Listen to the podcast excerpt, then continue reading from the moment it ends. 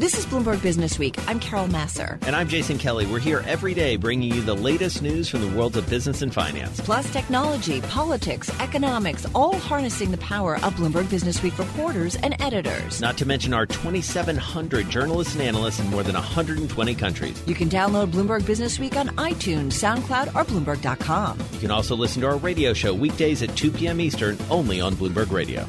So this story totally blows my mind. It's among our most read stories on the Bloomberg today about the sexual harassment endemic in Lloyd's of London's boozy culture. How's that for a headline? Gavin Finch is financial crime reporter at Bloomberg News. It's not only a headline, it's a reality. He wrote the story, which is featured in the equality issue of the magazine this week. It's on newsstands at Bloomberg.com and on the Bloomberg.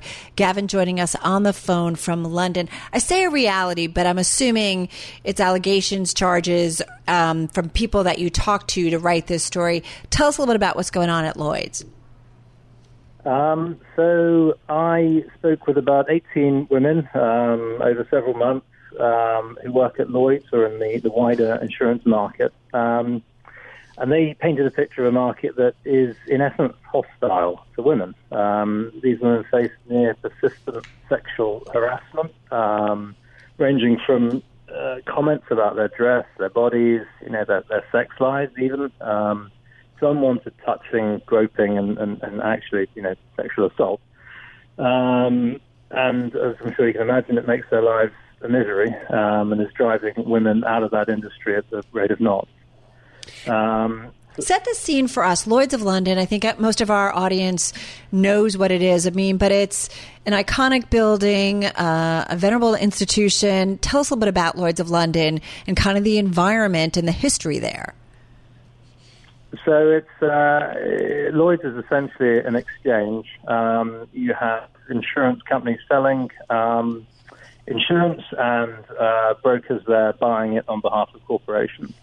Um, it operates now much in the same way it has for the last 300 years. Um, everything was written down on paper.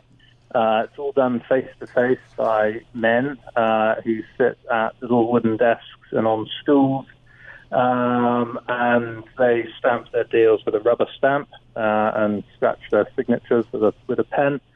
Um, it's very old-fashioned. Um, when uh, when a ship is sunk, uh, they mark it um, with a they, write it down with a quill pen in a big leather-bound book which sits in the middle of Lloyd's.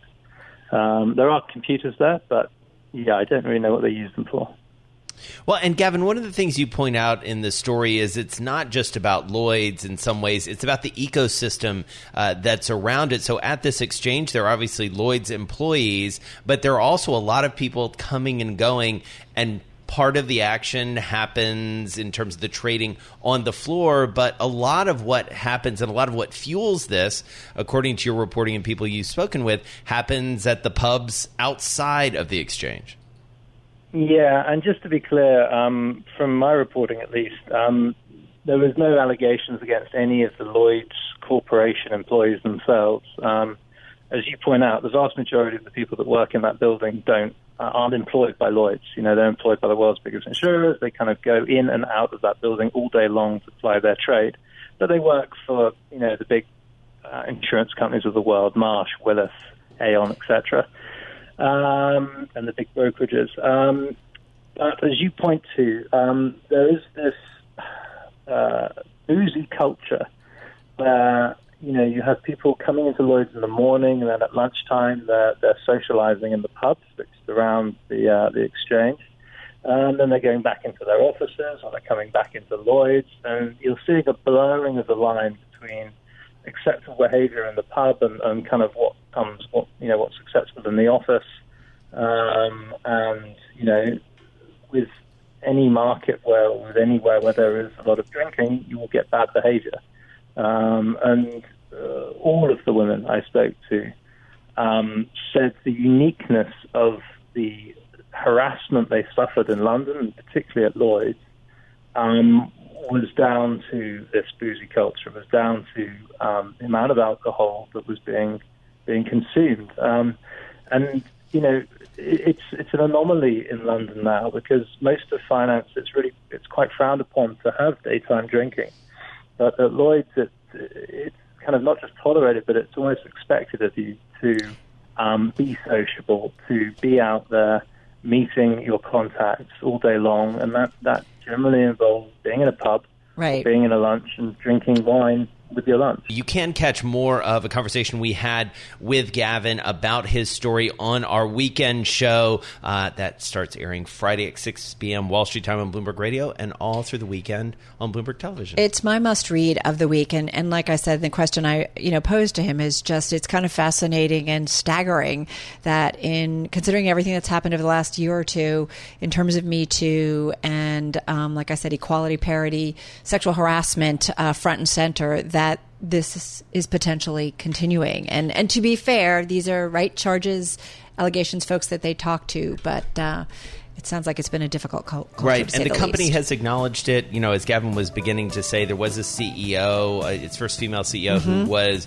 uh, trying to uh, really come up with a plan to combat this. Uh, she has since resigned. Uh, the new CEO has said he uh, is committed to this as well. So we'll see where it goes. Uh, a really important investigation, and as we say, part of the equality issue this week in Bloomberg Business Week. This is Bloomberg Business Week on Bloomberg Radio.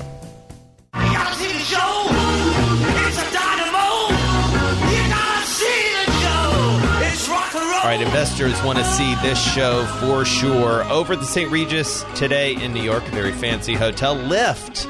Maybe not always seen as the fanciest of the ride hailing services, but there they were pitching to investors. Let's go through the numbers a bit.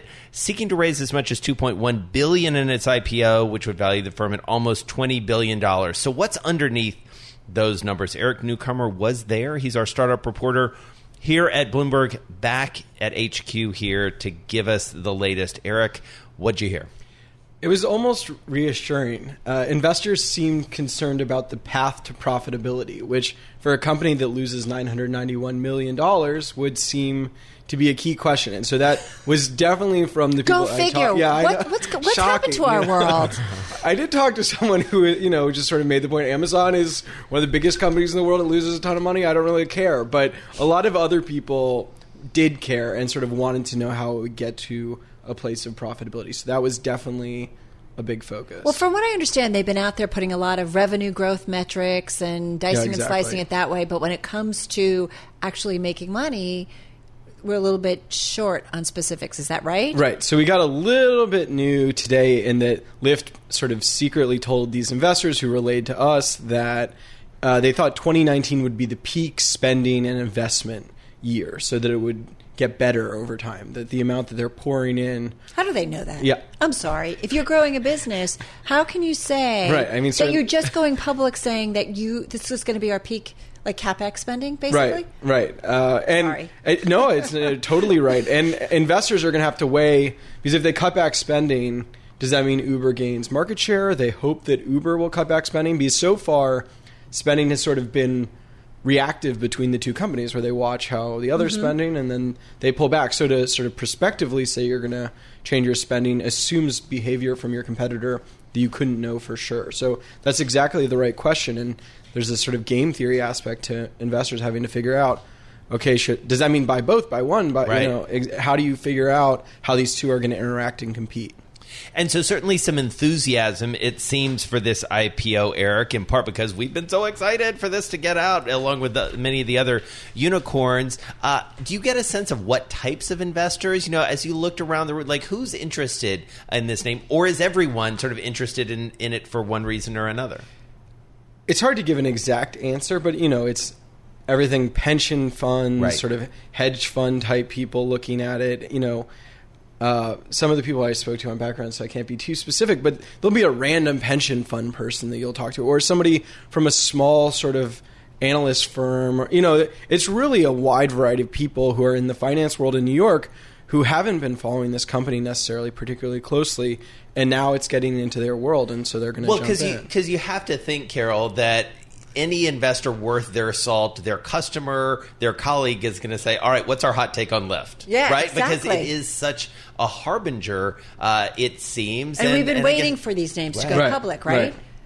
and I guess we'll know next week. You know, sort of what well, the broader well, market. I want to. We could push back on that because one of the feelings that you have around this is that a lot of people are optimistic that Lyft will trade well in the beginning. Yeah, right? interesting. And then in the long run, will it sustain or will it be like Snap? So, you know, I've also been saying, oh, we'll know next week, but I'm starting to be like, no, we won't really know next week. We'll know in This is a longer maybe game. 12 months, you know, once it's really sat on a price. But I think there could very well be a ton of enthusiasm in the beginning because people are paying so much attention. Right. And then we'll see. I think it's fascinating. Some of the analysts who've al- already weighed in. I know there's we've got a story about um, is it Rhett Wallace over at Triton Triton uh, Research? Yeah, yeah, they're a firm that's waiting. Yeah, and he says, you know, we see almost nothing in the filing to assess the business, and is saying, you know, here's an opportunity to be really transparent about the business. And this is again a company that's been around for several years. So at this point, you expect some kind of aspect of a mature company, don't we? Right. I mean, investors always complain about this because you'll have monthly actives or it's daily actives. What do we need to model it? And companies play games because they they think there are competitive dynamics to it. I do sort of get the sense from the Uber crowd that they thought that the Lyft prospectus was thinner than they might have imagined. Interesting. From the And- Uber crowd. Yeah, and so hmm. I, I would think, I mean, you, you know, there are different pockets of it, but it just feels like Uber will have to give a sort of more thorough accounting, especially if they want this piece by piece analysis of their business. So it's like figure out ride sharing, figure out eats, so that you can really value them I was separately. going to say Uber's is going to be thicker just because they're doing a lot of different things. Right. Exactly. Yeah. Well, we certainly shall see. And one of the things you point out in your story, Eric Newcomer, uh, is who are investors going to compare it to? Is it the Grubhubs? Is it the Farfetches? Or is it the Facebooks and the Netflixes of the world? We know we'll be asking you those questions and more. It's oversubscribed though already, right? That Next is what week. they're saying. Yeah, that is what they told uh, investors. Yes. All right, Eric Newcomer, you're a rock star, startup reporter for Bloomberg, all over Lyft. I'm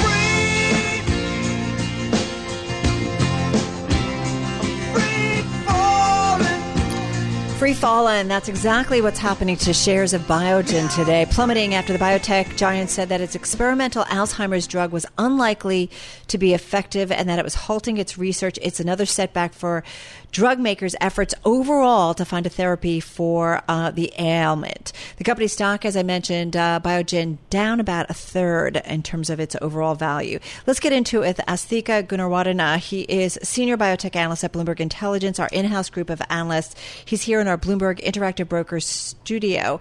Uh, Brian Skorney also with us, biotech and pharma analyst at Baird. Uh, he's joining us on the phone here in New York. Asthika, I want to kick it off with you. So obviously a major disappointment. Kind of assess this. I, I you walked into the studio. I said, "Was this expected?" Well, well, I think people were hoping for this uh, the situation not to play out, but um, sadly, history's repeated itself, uh, Carol. I mean, if you look back, this is about probably the sixth uh, major product that's failed in phase three um, that targets the same mechanism. That's had- pretty far along. this is pretty exactly. It's pretty Yeah. far along. It had it, you know interesting phase one uh, data that, that got people excited about it. But I really wish history you know taught us a lesson and uh, and here. But I mean. It, on its merits, it did look like it had some sort of activity. It was it had side effects, which is indicative as well. But you know the plans did not align. So, Brian, come on in here. I mean, if you're an investor and you're looking at this, uh, what what do you do at this point? Obviously, the answer that many people have is you sell the stock. But longer term, what does this mean? Yeah, so I mean, for for for Biogen specifically, I mean, I think people really have to start putting fresh eyes on it. Um, I mean, this was a big hope for this management team. They leveraged themselves uh, to this story. Um, you know, really to a lot of people's surprise, not really aggressively pursuing uh, M and A or or BD um, that would potentially diversify away from a risk of a failure here, um, but you know, in essence, leveraging themselves even more to this beta amyloid hypothesis. So, um, you know, I we wrote in our note today. We think that the you know the, there's a chance for this to be oversold as, as people really struggle with. Um, confidence in management, the, the management credibility. What are the options for this team to even do here at this point to kind of uh, reignite the story? I mean, they have a great MS franchise, but it's it, it hasn't really been growing. Uh, it's stable for now, but it's more competitive. They've had a great asset in a drug called Spinraza for uh, SMA, but that seemed to uh, approaching uh, the peak of its growth curve as well, and there's uh, certainly a lot of competition there. So know, Right. we've maintained our neutral rating on the stock. Um, you know, uh, we think it's going to be hard for investors to, to kind of find a floor that they're comfortable with Right. the name. I do feel like there's two stories here. I feel like there's the one story about, you know, all these drug makers trying to figure out a way how to treat Alzheimer's, and they've all been on a similar path in terms of a drug and its treatment, and all of them so far have failed. So there's that story, and then Asthika, there's also the story of okay, so what does this mean for Biogen going forward? Yeah, I mean, uh, also to, to, to Brian's point as well, if you look at the catalyst horizon that uh, in the next couple of years for Biogen, there's really not a lot that could get me excited here. I mean, there's Mm. there's a SOD1 asset in ALS. There's a maybe some stroke data that can come out of a Japanese trial, but um, the, there's some multiple sclerosis data that could come out in the middle of 2020. But there, this is kind of a, a kind of a bleak uh, outlook in terms of uh, really moving catalysts. So the company has some cash. You know, it has about uh, it ended uh, 2018 with about 2.5 billion dollars in the bank. Maybe you take about um, a billion off for that for the, for the recent acquisition of Nightstar. But now they need to start it, deploying that capital and maybe maybe go on the road and start buying something here to really help them out. Well, I want to pick up on exactly that point, Brian. What would they buy? What's for sale uh, at this point? Yeah, so I mean, I think, and I think this is where there people are, are going to be really critical of them, um, essentially not doing a number of deals that would have made sense uh, for companies that have had meaningful, meaningful step ups in valuation. So I mean, the names that are generally floated out there that make a lot of sense, and uh, sort of the CNS neuro field, Neurocrine, NBIX, which we cover, Sarepta, SRPT, which we also cover, um, Sage Therapeutics, which just got an approval this week. All of these companies have had really significant valuation inflections um, over the last couple of years. Uh, they all make sense for Biogen. You know, at this point, ha- ha- have the the numbers actually overshot what Biogen would uh, be capable of paying? Probably not in most of the instances. I think again the issue is. Um, given how, how how management's performed over the last couple of years into this data set, um, you know, will investors give them any credibility to even do an acquisition at, at all, um, or is this a situation where you know we're not going to see a resolution uh, under this management team, uh, or even with Biogen as a freestanding Yeah, entity in and and I just want to point out Neurocrine is up about 6.2%. Sage is up about 3.5%. So the expectation is, you know, these could be some of the names. They both have medicines apparently approved for neurological conditions that would kind of fit with Biogen's remaining core franchises. You mentioned, um, Asika, in terms of MS. Uh, how quickly does Biogen have to do something? And, and is it done? This Alzheimer's drug, it's just done. Yeah, I don't. I don't expect to see uh, anything that could save it at this point. I, I'd also suggest that you know the Biogen has some other assets in Alzheimer's as well. Um, it's developing something with uh, with company Eisai called BAN two four zero one. We weren't very convinced by the phase two data by that. You know this this this whole amyloid hypothesis is really taken a blow here. So. You Because know, it's not the first company to pursue this strategy. Six, you're six, saying. around uh, probably the sixth. Yeah. Yeah. Um, so so yeah, maybe maybe there's some other modalities that you could probably target. I mean, they have something in, in the uh, in the pipeline that targets tau and a couple others, but right now. I, I would uh, uh, temper all my expectations on, on what the, on what the Alzheimer's pipeline is going to do. How quickly do they do need to something? I mean, um, you know, uh, the, as as long as they don't have anything in the pipeline in terms of catalysts, They this is move. not this is not a good story. Yeah. And without getting too deep into the science, which I inevitably wouldn't understand, why has this been such an elusive target? It's obviously a very complicated disease, uh, Brian, but they're not alone in, in essentially failing here, right? Yeah, that's true. I mean, uh, you know, we sort of cheekily uh, tweeted some comments around how people keep uh, um, coming back to the beta amyloid hypothesis even after every failure, saying, "Oh, but this time it's different. This time it's different." I mean, frankly, it's because there's just not other great ideas as Yeah. to what can cause Alzheimer's. I think it's a black box of a disease. We don't understand it well. This has been the primary um, biological hypothesis, and despite all the clinical failures, uh, I think the scientific community is just desperately holding on for, for whatever they can identify that, that, that might play a role in the disease here. And unfortunately, um, it continues to be an area where investor capital just gets sucked into a big void. Right. Well, and Asthika, I have to think that investors, I mean, they, they want this to be true, right? I mean, this is, you know, probably one of the highest profile, most befuddling things that we're facing as a society. So many people have to deal with this. And I have to think there's some emotion tied up in this as well. Absolutely. I mean, if you look at what the projections are for not just cost of treating patients with Alzheimer's, who you know, once you get it, there there really isn't anything that that's out there that modifies the disease. But it's not just that; it's also the uh, the the caregivers too. Yes. So the actual financial and economic Yeah. impact on society is really big. All right, going to leave it on that note. Asthika, thank you so much. Really appreciate it. Asthika Goonewardene, he is our senior biotech analyst at Bloomberg Intelligence uh, in our Bloomberg Interactive Broker studio. Our thanks to Brian Skorney as well, biotech and pharma analyst at Baird, joining us on the phone from New York. You are listening to Bloomberg Business Week. Carol Massar, Jason Kelly. This is Bloomberg Radio. Well, I'm wearing my Levi's. It's an old commercial. That, that is. Oh I my hope it's God. an old commercial because it doesn't really sound. Hey. Doesn't exactly sound au courant. Uh, but I'll tell you, investors. Uh, they're kind of liking Levi's going public. Uh, we talked a little bit about this yesterday on the eve of this IPO, and now we're going to get into it because we also have a great story in Bloomberg Business Week this week about where Levi Strauss is going next. Matt Townsend wrote that story.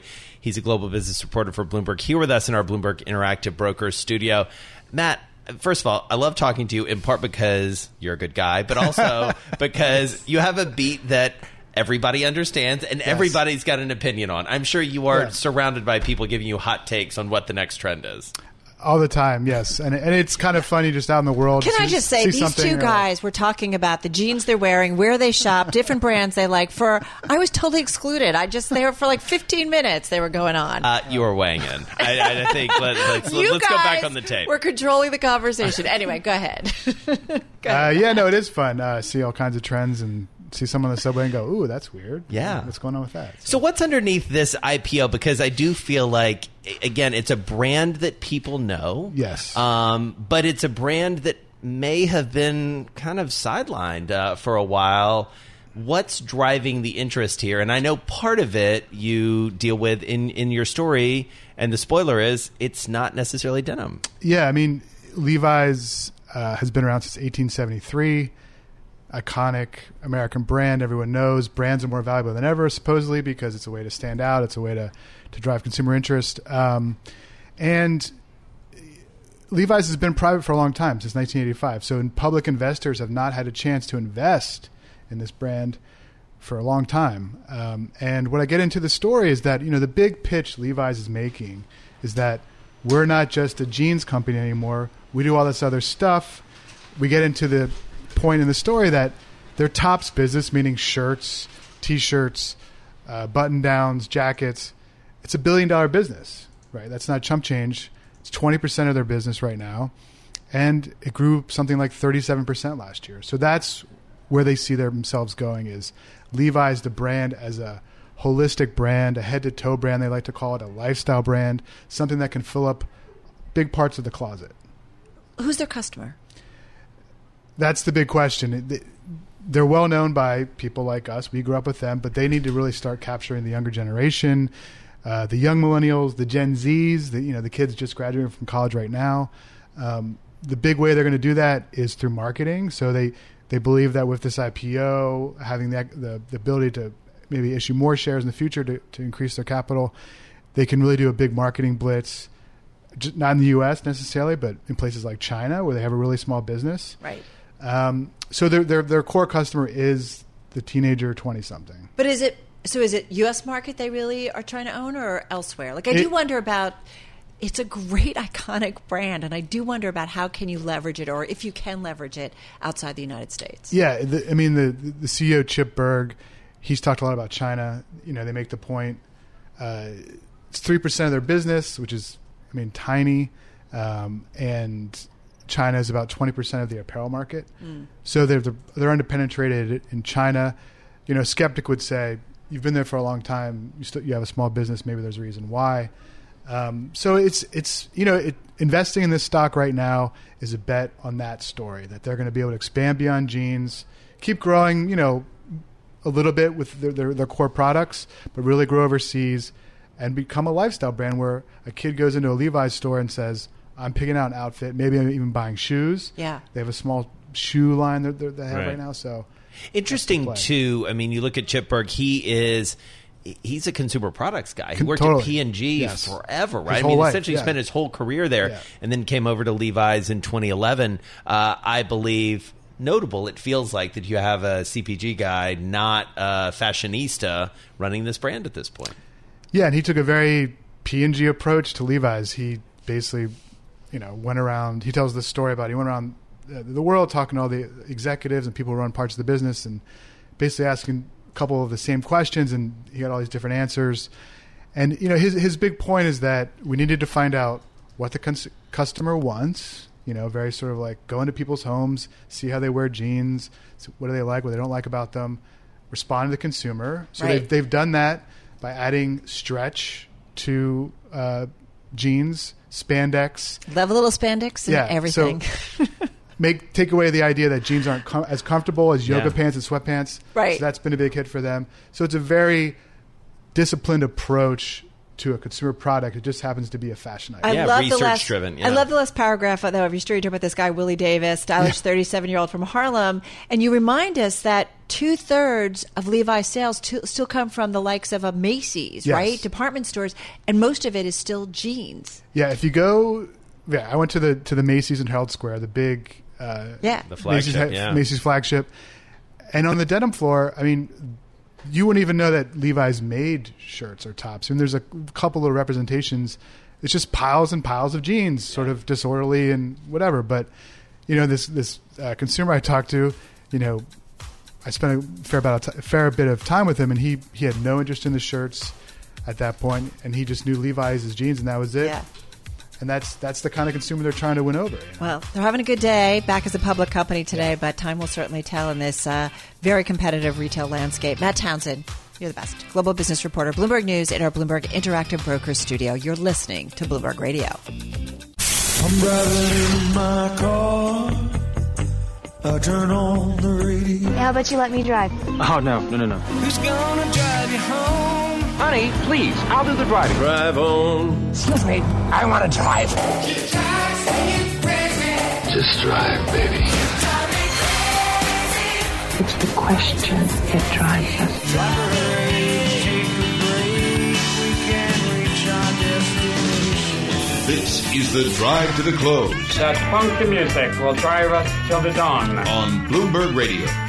So here we go, folks. Just about 11 minutes left in today's trading session. Major equity averages pretty much hovering near their highs of this session. And yes, indeed, one day after the Fed met and came out with a rather dovish view, we've got a rally underway when it comes to stocks. Let's get to the drive to the close. Ed Cofrancesco is president and CEO at International Assets Advisory. They've got roughly two and a half billion in assets under management based in Florida, Orlando, Florida. He's in our Bloomberg Interactive Broker Studio in New York. Nice to have you here. So tell us about the market environment, your thoughts on the Fed. How did what we got from Jay Powell and team kind of change maybe what it means for the environment going forward for companies, for the economy, for stocks? Well, I think first of all, thank you for having me, and good afternoon to you guys. Yeah. I think that the uh, the Fed signaled yesterday what we all hoped that they recognized that the economy is slowing down, and that they see that they see the economy slowing down, and that they're not just going to pursue rate rises for the for the sake of rate rises. I also think that the Fed signaled that they're going to try and and engineer a soft landing. I mean, everybody's so concerned about a recession, recession, recession, and we hear all these prophets of doom. I don't see a lot, and we don't see at international assets a lot of motivation for the markets to go soaring from this point on. We do see some warning signs, some yellow flags out there that, if were to come to pass, could hurt the market. But right now, what we see is a nice holding pattern, and I think the Fed has done an excellent job with what they did yesterday, what they indicated going forward for the rest of the year, both not only in not raising rates now and saying they're not going to raise rates for the rest of the year, but also I'm going to call a little quantitative tightening if you mm-hmm. will, mm-hmm. by saying that they're going to let their balance sheet shrink a little bit and not renew these purchases of bonds. I think they said we're going to take some liquidity out of the market that way, and that they really are trying to do their job the way it's supposed to be. First, manage inflation, and then secondly, manage the economy. I like that quantitative tightening. That's an interesting way of looking at it in terms of what we got yesterday. So they did do a little bit of tightening, right? Yeah, absolutely. So And- not it's not all bad in terms of what they're seeing in, regarding the outlook. Correct. So they, Huh. they gave us a little bit of medicine, but Yeah. they gave us a spoonful of sugar to help it go down. And so, what accounts for? I mean, I feel like we're we continue to ask this question, and so I'm going to ask it to you. What accounts for the market that we're in now versus the market we were in on Christmas Eve? I mean, that that it's it's such an amazing sort of tale in in some ways, sort of where we are and where we were, and and how much the Fed has had to change its tune. isn't the market, I mean the equity markets and the markets in general, aren't they a great barometer of emotion? I mean, Yeah. it's just whacked, isn't it? We Yeah. sit there and it's like, yep, you know, it was all doom and gloom. We, oh, that's it.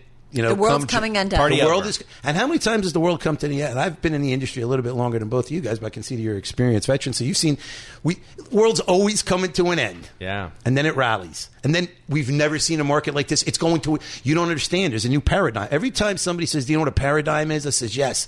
It's just a nickel less than a quarter, right? I'm not quite sure. But it's never a new paradigm. And when everybody tells you it's different this time and it's going to 50,000, run.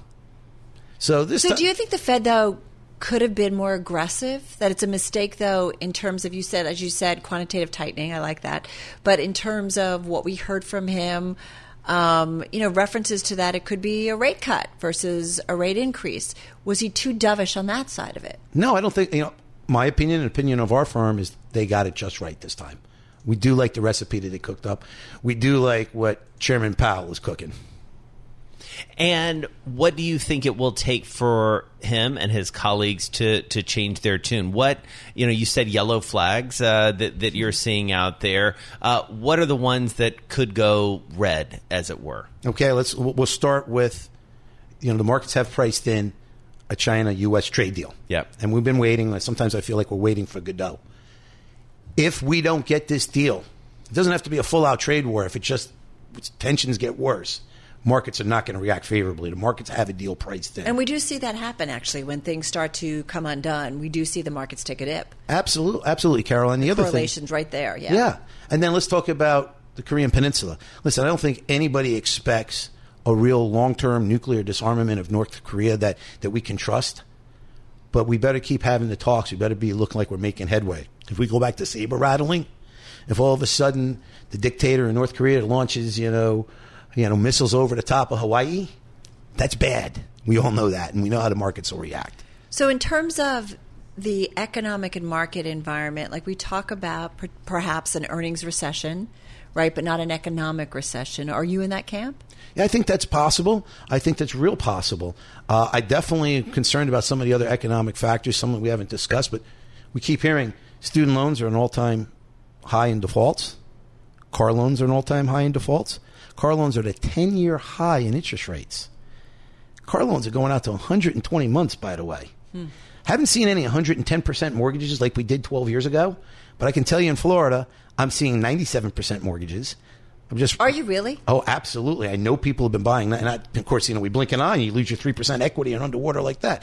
Listening to your radio show, we, we hear how the market has turned soft in single family housing here in, Yeah. in New York. Guess what?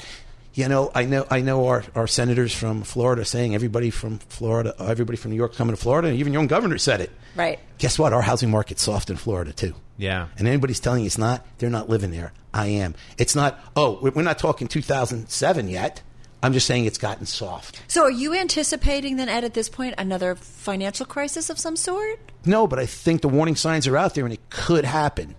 And that's what we need to keep our eye on. And I think we need to do a better when I say we, I think the Fed and other other people who have their hands on the lever of power, certainly not me, have to do a better job of managing it this time than we did 10, 12 years Which ago. Which makes me wonder if that's what, you know, Jay Powell, we talk about, you know, kind of his tone and the nervousness, or at least willing to maybe even talk about or consider a rate cut, makes me wonder what he's focusing on that's got him worried. I think he's focusing on that economic data, which, again, the Fed has some input into where the economy goes. But what, how do you make sense then with the labor market that continues to be tight? Yeah, we, again, we hear about it, but Yeah, and then we still keep seeing pretty strong non-farm payroll numbers. but we see job growth slowing. That hasn't turned the other way, but we see job growth slowing.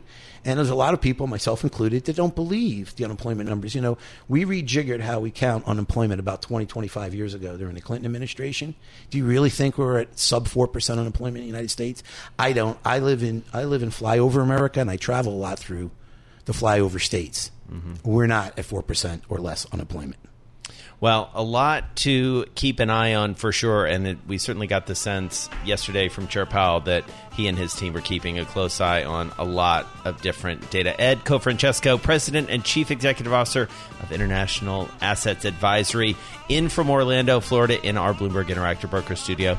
Thanks for listening to Bloomberg Business Week. You can subscribe to the podcast on iTunes, SoundCloud, or Bloomberg.com. You can also listen to our radio show every weekday at 2 p.m. Eastern, only on Bloomberg Radio.